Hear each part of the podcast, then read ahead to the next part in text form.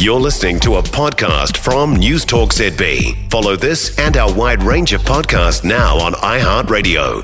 Hosking. How's this for a stat? Listen to this. Over the past five years, the big four accounting and law firms have been pocketing more than $100,000 a day in fees from the Auckland Council. Law firms have accounted for $127 million over five years, followed by PwC, Deloitte, Ernst Young, and KPMG, who've made 63 million between them, a total of 190 million. The Auckland Council then spends a further 9 million a year on its own legal services team of 63 lawyers. Now, Auckland Councillor Mike Lee's with us. Mike, morning. Good morning, Mike. If I'd asked you a couple of months ago how much do you spend on lawyers and accountants, would you have known this number?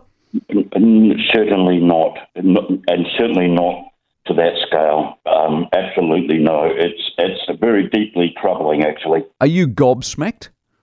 I really am gobsmacked. I think in the Herald it said I'm not surprised about this. Actually, I misspoke. I'm terribly um, surprised. It's shocking, really. It's not just the scale, which is eye-watering. This is like a fire hose of, of ratepayers' money being directed at, at a certain end of town, the big end of town, and then you contrast that with the finance management um, bureaucracy's recommendation to you know, savagely cut community services, local board oh. grants, um, the arts, the Citizens Advice Bureau, library hours, and so on.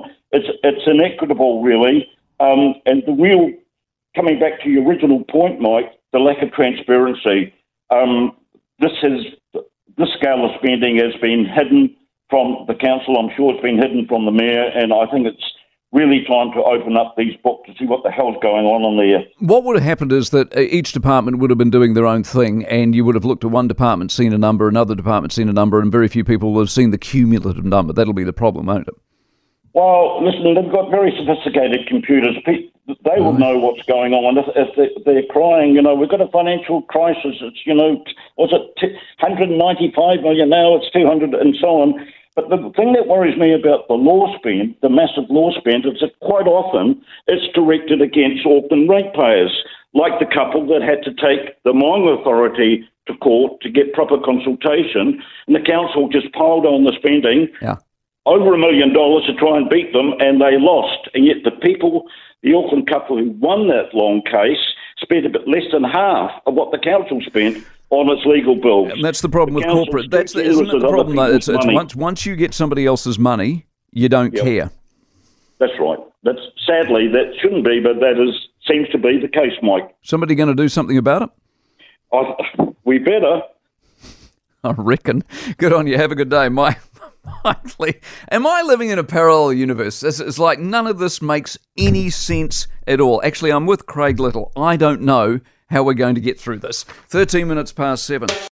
For more from News Talk ZB, listen live, on air, or online, and keep our shows with you wherever you go with our podcasts on iHeartRadio.